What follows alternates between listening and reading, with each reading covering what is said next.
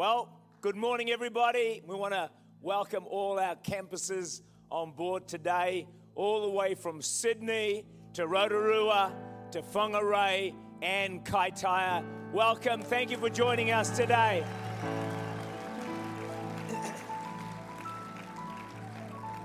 Thank you for your support for New Zealand and beyond. It was fantastic to see so many of you from across the campuses coming and join, especially uh, those from Tuvalu that came, and also the, I think, 17 or 18 from uh, Sydney who uh, paid their own fare to get across here. But I am concerned that you didn't all buy my book. Joel's books are sold out. Sold out. All right? Mine are washed out. Please, please, I beg you, buy a book. If you don't want the book and you've got some enemy you hate, buy one for them and give it to them. They may just get saved. $15. It is a good read. I think it's unbelievable, actually. So I don't know why you'd buy Joel's book ahead of mine. I mean, do you have no discernment at all? Much as I've taught you these years? Hey, we are the most amazing, amazing, amazing conference. And that's why I'm wearing New Era. I know it's an old t shirt, but I believe seriously we stepped into a new era.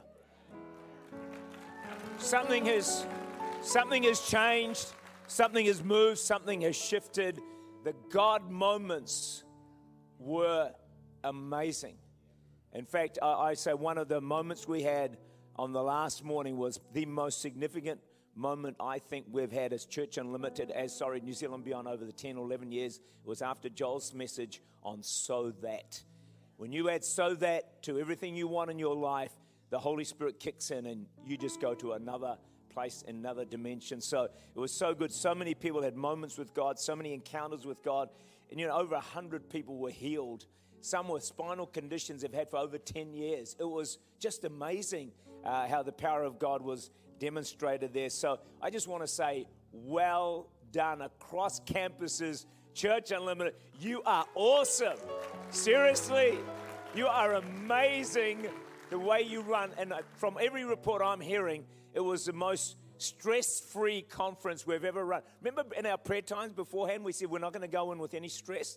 And that's actually happened to a large measure and I didn't hear of anything that went wrong. There was nothing that seemed, there were obviously a few bits and pieces here, but what a phenomenal effort by an amazing church, which is each and every one of you. Tell the person next to you, you are awesome.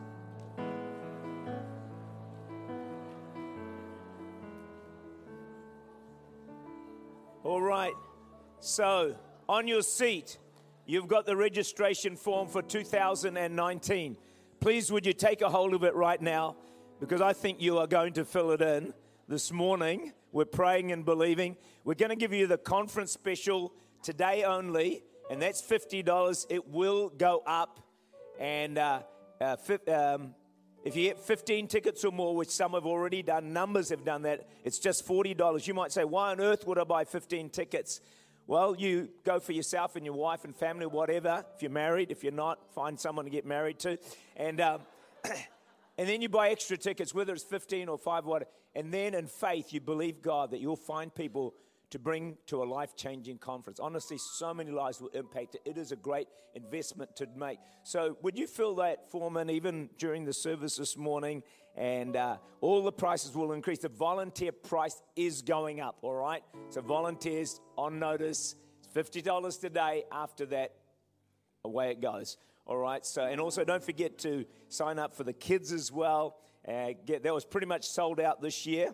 So you want to get your kids in. Let's fill that trust arena next year. Yeah, we gave it a good shot on the Friday night. We really did. It was so exciting to see. I was, yeah, I was jumping up and down and around. It was pretty cool. Hey, so here's a clip so you know what's coming up next year. For this is for those who never got to this year's conference. The rest of you saw it once or twice. This is our theme, Your Kingdom Come. What a great theme for next year. First speaker is a legend around the globe.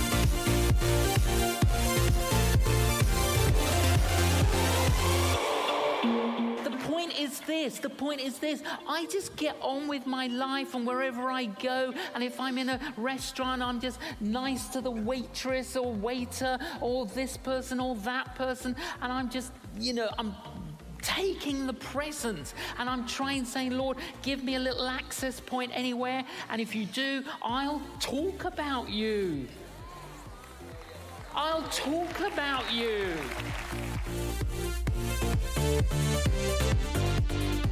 and you'll say like like moses but i'm not the right. I don't talk well. Like i can't do this well. And i'm not this. And i'm not qualified. And i'm not the and, he, and he'll say yeah but what do you got What's in your hand? Let's just start with what you have. But it won't just stop there. It won't just be because of what you have, it'll be strategically because of who you are. Because as God uses what you have and who you are for other people, it'll be a demonstration of God's power on the earth. I think Jesus is saying the whole body or nobody. Come on, we've got to bring this body together, united as one, loving each other. And we'll shake this nation.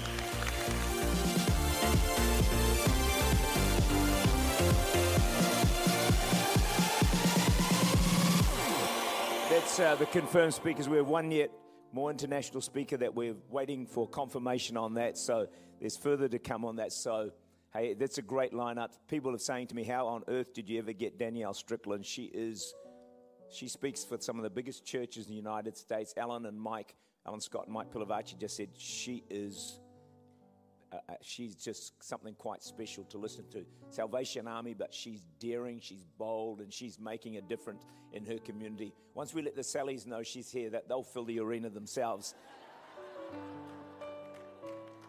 That's what I've been told anyway.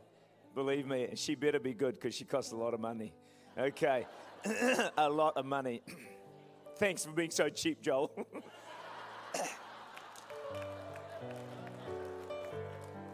Just keeping him humble because all his books sold out and mine didn't. Just listen, I'm going to introduce Joel in just a moment. One person at the end of conference um, gave a donation of $10,000, which was just cool. And it was amazing. It's not happened before. But can you listen across campuses? Because when I heard that, I felt the Holy Spirit say to me, God has spoken to someone else, at least one other person, to make a significant contribution to New Zealand beyond. I don't know who you are, I don't know where, which campus you're in, but there's someone, and the Lord has already spoken to you. It's already crossed your mind that you should do this. I'm just confirming that by the Spirit. So please, you know, obey what God is saying to you. Others of you, if you want to donate to this conference, can I just suggest buy tickets? You know, it's just an investment in the conference, even if you're not sure how many people you can bring, but if you want to give $100 or 200 or five, whatever, just buy tickets and then find people to give them to. And that's just another way of donating to the conference. Okay, we're ready. We're ready for our guest speaker to come up and share with us. Well, he needs no introduction from the United States of America. He just blessed our conference in a phenomenal way this year. Come on, stand to your feet. Let's give him a warm welcome to Joel Holm as he shares with us today.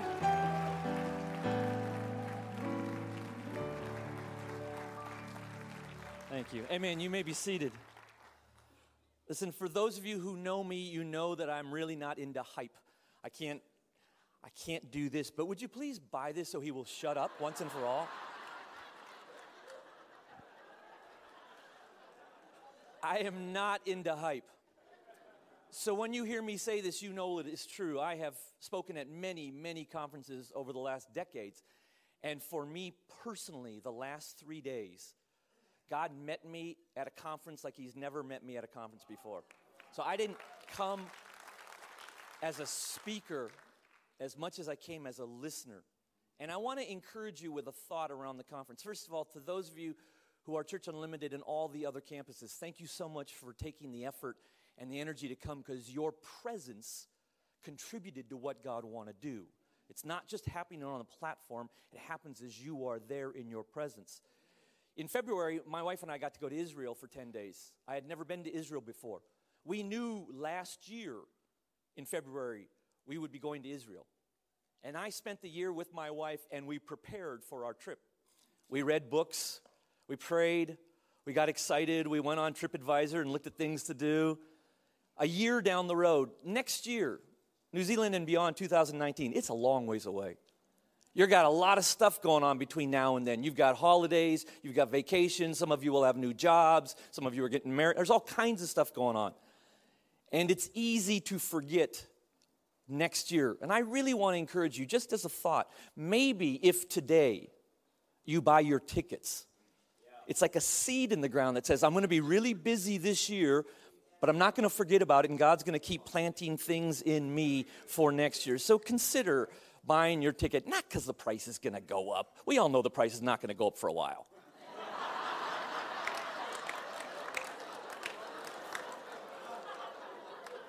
Buy your ticket because you're making a statement to God about what you're hoping and believing He will do in you next year. All right? All right, good. Listen, I want to talk to you about something really specifically important for your life as a follower of Christ.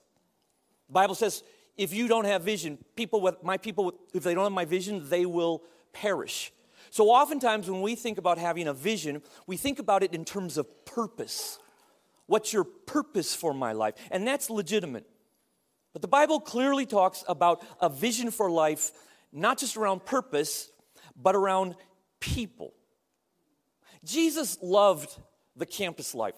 He went to his campus, whether it was in Sydney or Kaitaia or here in Auckland regularly. Luke 4 says, on the Sabbath day, Jesus went to the synagogue, as was his custom. Jesus made attending a campus his priority. And he knew it was really important because what would happen when he attended his campus called the synagogue. You come into church and you don't really feel like worshiping, you've had a rough week, and the musicians start and you don't feel like singing, but the person next to you begins to sing. And slowly that spirit wafts over to you. And you begin to get a faith and a hope re energized. And before you know it, your hands are up. You didn't start there, but horizontal worship takes place. And the value of the campus becomes really important to us. We hear the word together collectively, and it builds our faith. I was in my church, and the sermon at that time, I was not giving it, was on caring and praying for each other. And I'm walking in the plaza afterwards, and this 19 year old kid stops me. He recognized me because I'm a teaching pastor at my church. And he said, How you doing, Joel? And I'm honest when people ask me a question. And I was doing okay. Not great, not bad. I said, I'm okay. He said, Can I pray for you? And it kind of startled me. I said, Yeah, you could. And he grabbed my hand and he began to pray for me. Now, hundreds and hundreds of people are walking past us because it's on the plaza outside. They're walking past us going to their cars. And I'm sure all of them are looking at us, me with this 19 year old kid, and they're going, Look at Pastor Joel praying for our young people. What an amazing pastor he is. It was exactly the opposite. This 19 year old was putting into practice what he had learned at his campus, and he really helped me. So Jesus loved the campus life and he made it a priority. But he knew that there had to be more to our faith and devotion than just coming to campus once a week. There had to be these relationships that we carry. And I want to talk to you about three relationships you have to have in your life if you're going to thrive in your faith. It's not three relationships I came up with, it's actually a model that Jesus gives us. I want you to open your Bibles to Matthew chapter 26, and we're going to look at this model that Jesus gives us about the three relationships. Most of us here have one or two of them. Many of us do not have all three. And when you're missing one, you're really missing out. Okay, here's the story. Then Jesus went with his disciples to a place called Gethsemane, and he said to them, Sit here while I go over there and pray. And he took Peter and his two sons of Zebedee along with him. And he began to be sorrowful and troubled. He said to them, my soul is overwhelmed with sorrow to the point of death. Stay here and keep watch with me. Going a little farther, he fell with his face to the ground and prayed, My Father, if it's possible, may this cup be taken from me, but not as I will, but as you will. Picture this story Jesus takes his 12 up the mountain, and he sits there with these 12. And there's something about the relationship he has with these 12. The fact that when he has these 12, they're very different people when you understand the type of the 12 that they are, you understand there's very different people. He doesn't get all the same people. They don't think the same way. They don't come the same vocation. They don't have the same gifting. They're all kind of different. And he says, listen, one of the relationships you have to have are people who are different than you. And we'll talk about what happens. But then he takes three of them farther up the hill Peter, James, and John. And he talks to them and engages in them different than he did with the 12. And if you look at these three, what you realize is here's what Jesus says to them My soul is full of anguish to the point of death. Basically, he's saying, Guys, this is really hard for me. And he's looking for something from them, but he doesn't get it. They fall asleep when he asks them to pray. He needs something from them but their lives are so messed up. They are broken in so many ways. Just a few hours later, Peter would betray him. They're broken in so many ways that he doesn't get what he wants, but he still invites them into his life. So with the 12, I discover I need a relationship with somebody who is different than me. But with the three, I discover that I need a relationship with somebody who is broken Jesus sees these three. Their lives, you know, they're not in good condition. And yet he says, I'm going to invite you into my life. And he doesn't stop there then. Then he goes farther up the mountain by himself to the Father. And he says this Not my will, but your will. And Jesus puts himself in a relationship with the Father who has authority over his life. And this is a pattern that we get in Scripture that says, listen, as a believer, you have to have these three relationships functioning in your life. You need a relationship with not just people who are like you, but people who are different than you. You need a relationship with not just really happy, good people that make life easy, but with a broken person that may make life difficult. You need a relationship with somebody, not just to garner an opinion, but you need somebody in your life whose authority you submit to. These are these three relationships. So let's take a look at them a little bit more carefully. First, the 12, then the three, then the one. You need friends. We know that. But the 12 teach us that some of our friends need to be different. When Jesus picked the 12, he didn't pick all the same kind of people. Think of it. There's a one guy in the 12 that he picked was called Simon the Zealot. Zealots were basically terrorists. Their reaction to Roman rule was kill every Roman just destroy Rome. Simon the Zealot belongs to this terrorist group. Then he picked another guy named Matthew or Levi, the tax collector. Tax collectors were Jewish people, like Simon was Jewish people, but they were at the very opposite end. They were actually kind of in cahoots with the Roman government to try to glean as much taxes corruptly out of Jewish people. So he picks a guy who wants to kill Romans, and another guy who's actually in relationship with Romans, and he says, You're both going to be in my life. And when we travel, you guys are going to room together. Why is he teaching us this? Because he knows if we're going to thrive in our life, we need to have relationships with a people who are different than we are because they show us another side of Jesus that we won't see on our own or with people who are similar than we are. This happens through gifting, through our personalities. Tuck and I are about as different as you can get. And every time I'm around him, I discover another side of Jesus that I don't discover if I'm just around a whole bunch of other Joels. It happens generationally. That's why the Bible so emphasizes the generations that are there. I was trying to influence a couple of young guys in their early 20s to get connected to some older people. And they did. They built some relationships with a couple old guys. And they were, they were all attending a church where they had a church service that was really more traditional in orientation. And then they had a Sunday night service that was more for the young adults. And so these young guys went to the young adult service. And I said, go to the traditional service with them. See what God may show you. So they went to the early morning, Sunday morning traditional service, you know. And it starts out and they're singing a hymn, Great is Thy Faithfulness. And I happened to go because I wanted to see what would happen. And you could tell at the beginning, these young guys are going, oh, geez, when are they going to get to the good music? and these two old guys stood up and they lifted their hands. And They began to worship God. Great is thy faithfulness. And tears began to come down their eyes. Because when you have lived on this planet for 60 or 70 years, you have seen the faithfulness of God in amazing ways. Now, when you have when you've only lived on this planet for 20 years, you just haven't had the time to see the faithfulness of God. And as these old guys were lifting their hands, the young guys caught it. They discovered, wow, they've experienced God in ways and His faithfulness in ways we haven't. And they stood up and they began to lift their hands. And it was the diversity of people that brought a revelation of who Jesus is. Jesus says, listen, you got to have somebody in your life who is different from you. And that's the beauty of Church Unlimited. I look out amongst this crowd, and I'm sure it's the same in the other campuses, and I see all kinds of different shapes and colors and sizes and ages. Some of you are looking for a new revelation from Jesus. What you don't discover is that revelation is going to come through a person sitting four rows behind you. You just don't pay attention to them because they look different than you do, or they're a different age than you are.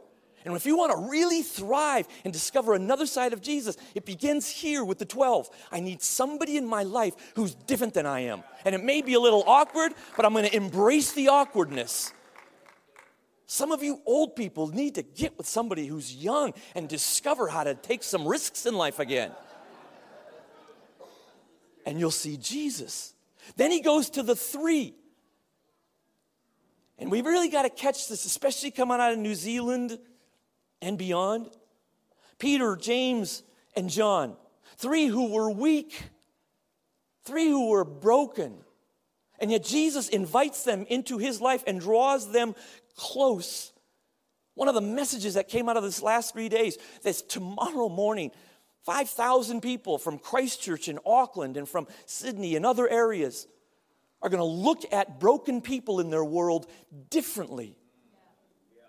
They're going to discover I need a relationship with these broken people.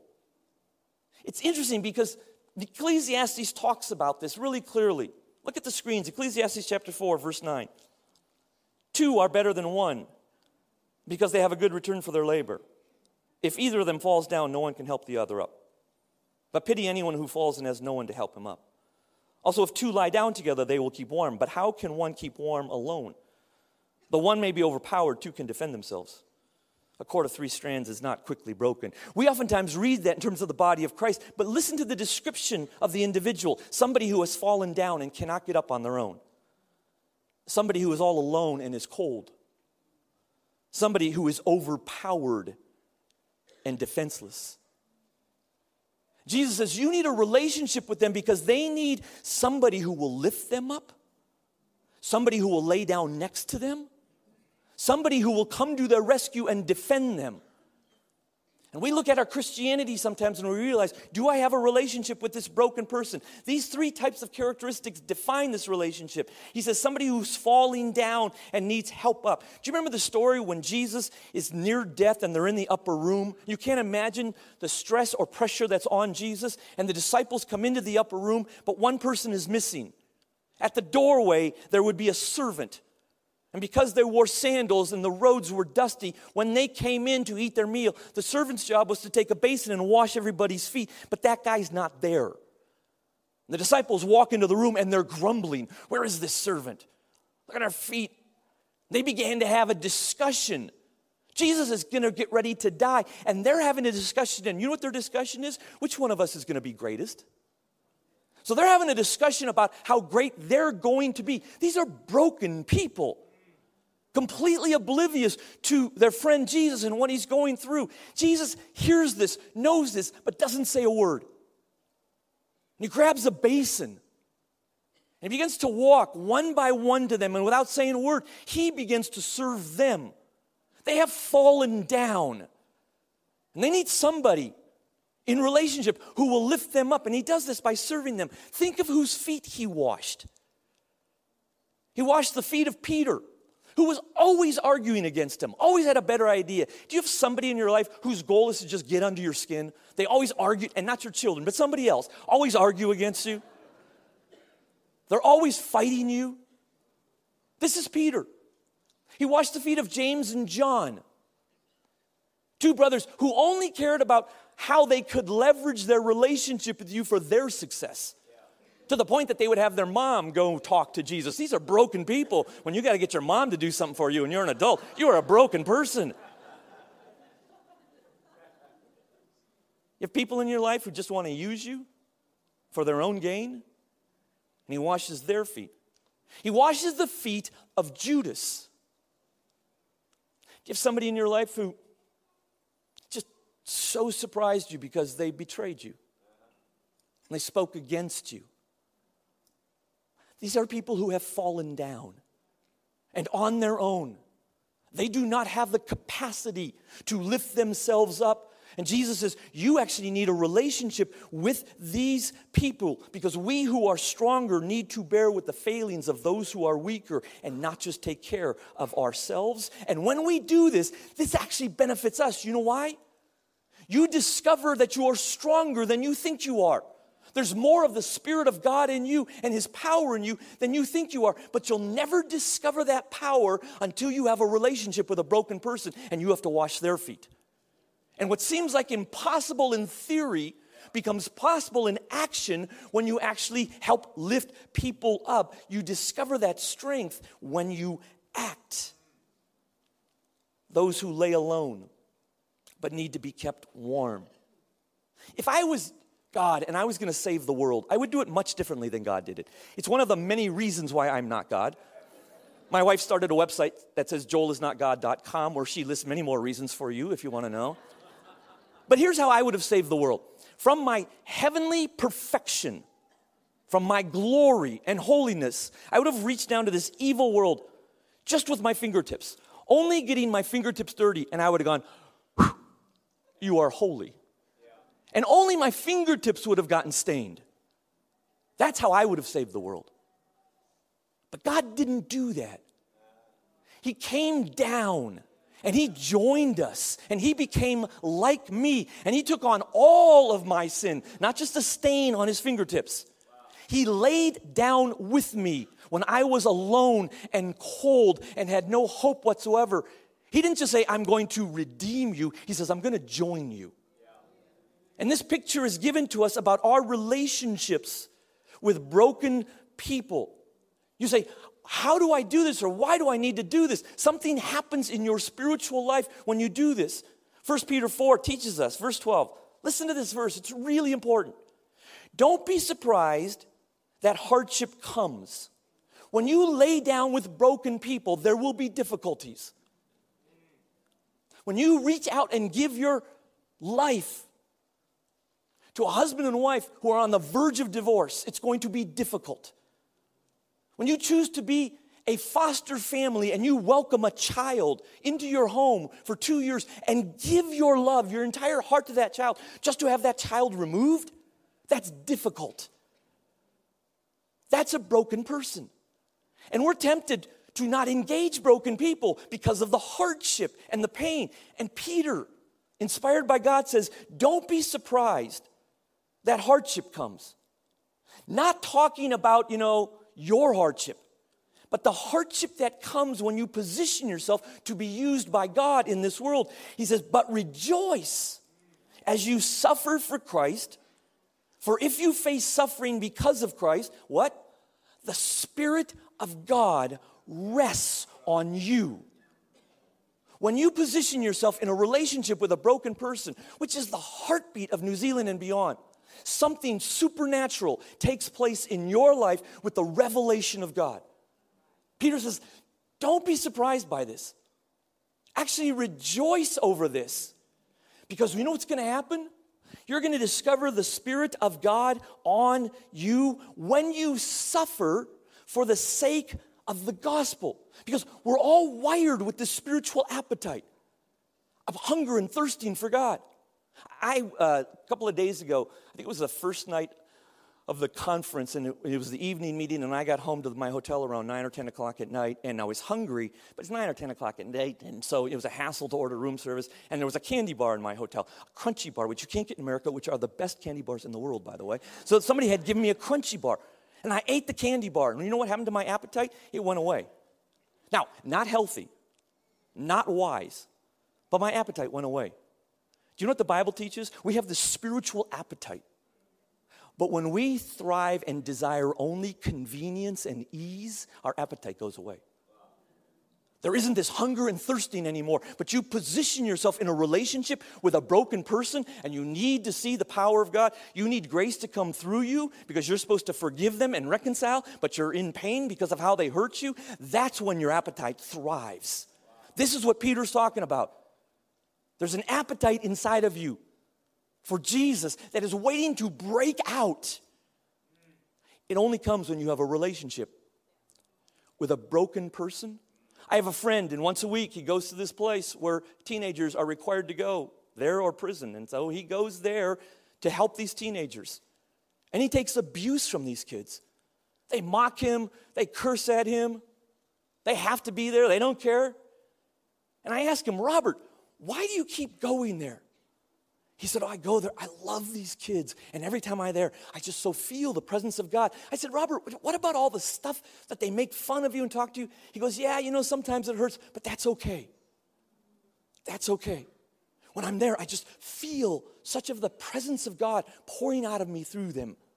And at some point, it's going to begin to break through and crack their hard shells.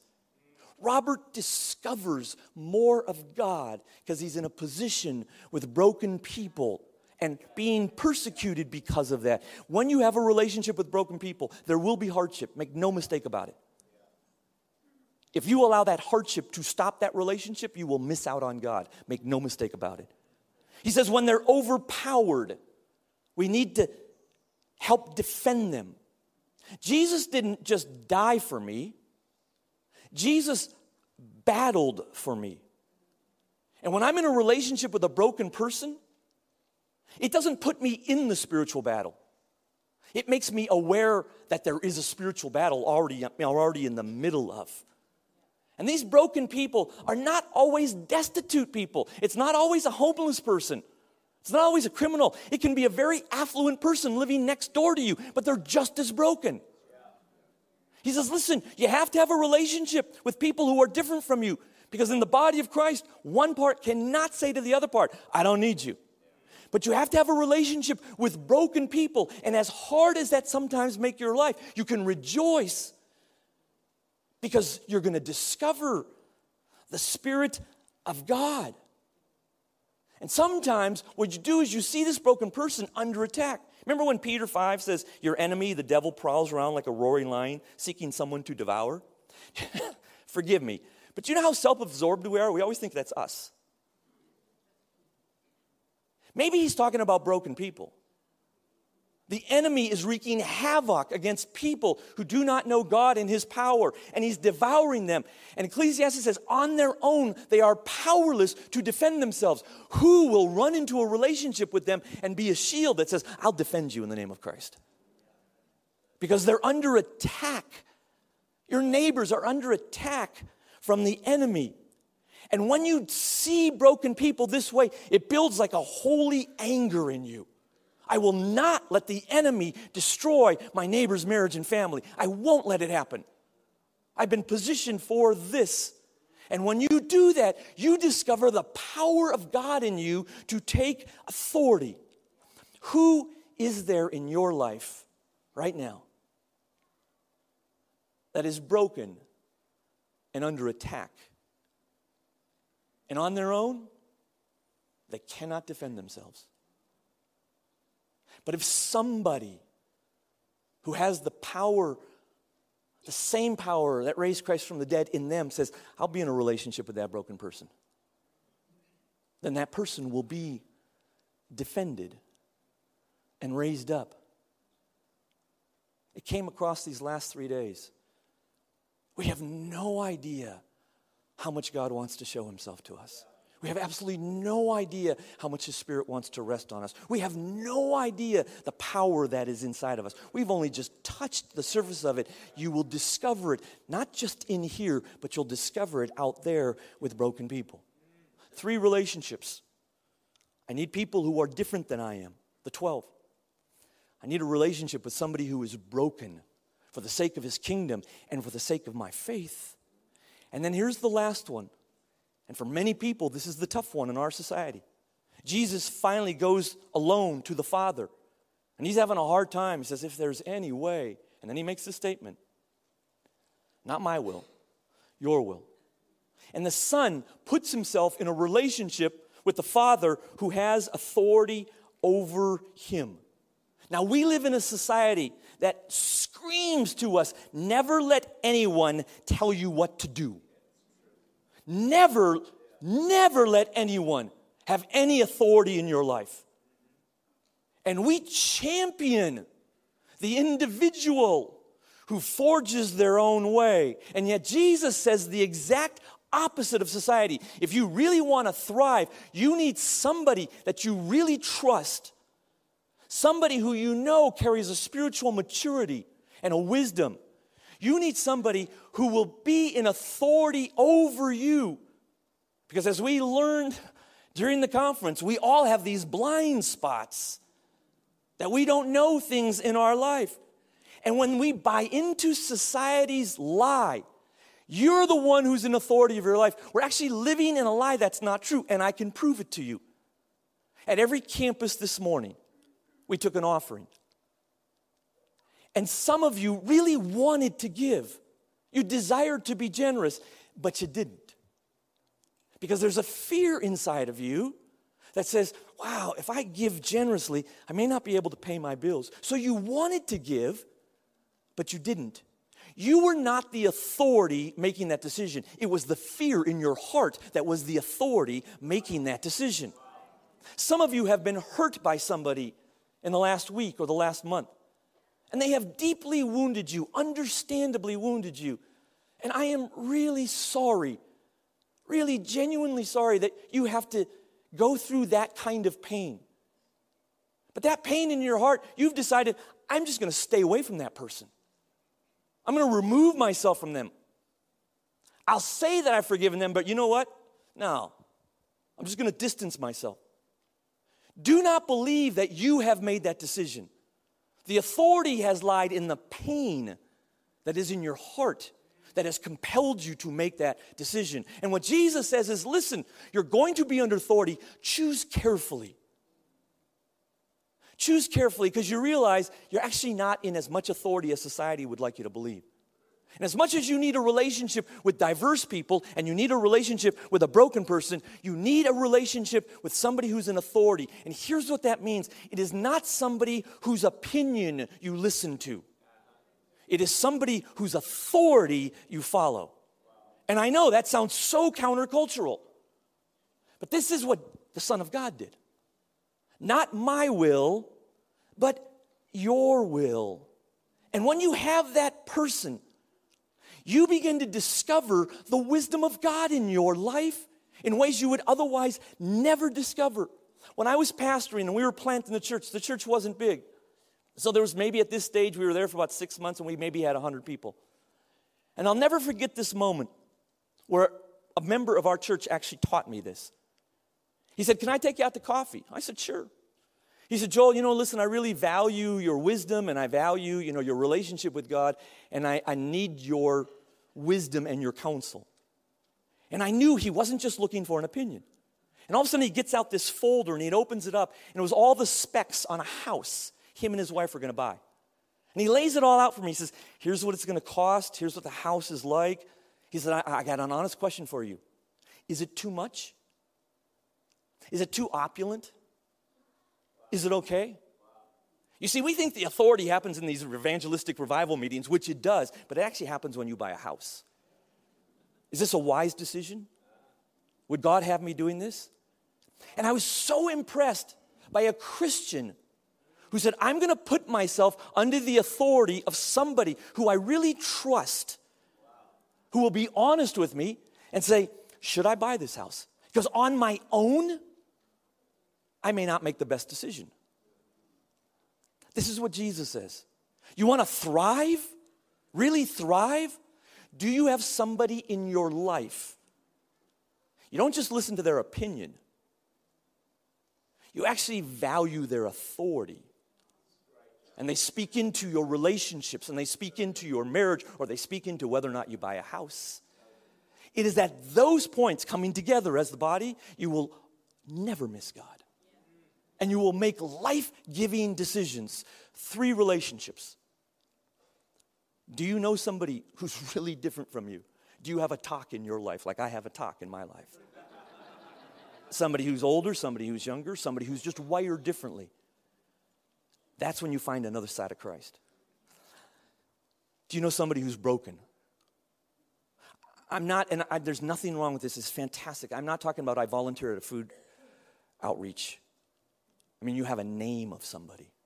You literally have a name, and they have your name because they're cold and they're laying alone and they need somebody to lay next to them because they're fallen down and on their own they cannot get up because they are under attack from the enemy and they are defenseless.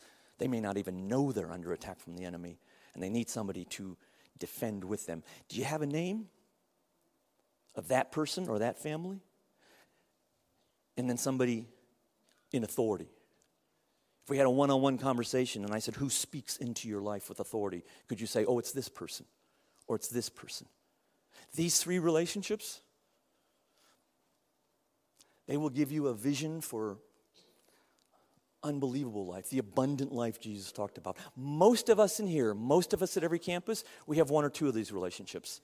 Many of us, we're missing one. And I'm going to close this part of the service with a prayer for all of you and for those of you who are at every campus. I got to run off to the city and do uh, the service there. But I want to close with prayer first before talk comes up here. And that prayer is that if you're missing one, whichever one it is, maybe it's the diversity, maybe it's the broken person, maybe it's the one in authority, that even this week, God will give you spiritual eyes to see who He brings across your path, who you need to take out for a cup of coffee, who you need to begin to build a relationship with. Because if Jesus said, hey, it's important for me to have diverse people and broken people and people with authority, it's a really good model for us to follow for our lives. So, would you bow your heads with me, please? And let me pray for you. And at every campus, wherever you're at, dial in with us here. Just as an expression of faith to the Lord, I'm going to ask you to do something for me. For those of you who are here, every head bowed, and you'd say, Listen, all my friends are really people who are kind of like me. I don't hang out with younger people, I don't hang out with older people. I don't hang out with people who are radically different because it's just awkward. And I realize that I am missing out on dimensions of Jesus because I don't have a diverse relationship. Would you just lift your hand just as an acknowledgement of that? Just hold it up so I can see it. Great. Thank you. Fantastic. All right, now I, you can put it down. Now I want you to be really honest. For those of you who heard and say, you know what? I love God, I serve Him faithfully, but I couldn't genuinely give you a name of a broken person. James, John, Peter. I couldn't really give you a name of a broken person that I am in relationship with where I am lifting them up, laying down next to them, and defending them. Guys, there is no condemnation in this room. Don't let the enemy put any guilt on you. Have faith and hope that there's a relationship out there that Jesus has wired you for that will actually help you discover how much of the power is actually in you, how much of His Spirit rests on you. And at every campus in here in Auckland, if you were to say, hey, that's me, I don't have a relationship, a real relationship with a broken person, would you lift your hand to Jesus right now? Just hold it up. Great, thank you. Fantastic. And then lastly, this one may be a little tough to answer. We all have people whose opinions we listen to. Do you have somebody in your life whose authority you follow? And you say, Really, I don't. And I realize I need that. Would you lift your hand? Just hold it up so I can see it. Thank you so much. All right, put your hands down. Lord Jesus, you saw these different hands that went up. First, I just want to thank you. I want to thank you for the model your life was on this earth while you walk this earth. You do not leave us alone to try to figure this stuff out, and I am so grateful for that. But I pray for each person who lifted their hand, for those who need to expand the boundaries of their relationships to include different kinds of people. Would you give them, you know, just would you give them the courage to walk across the aisle?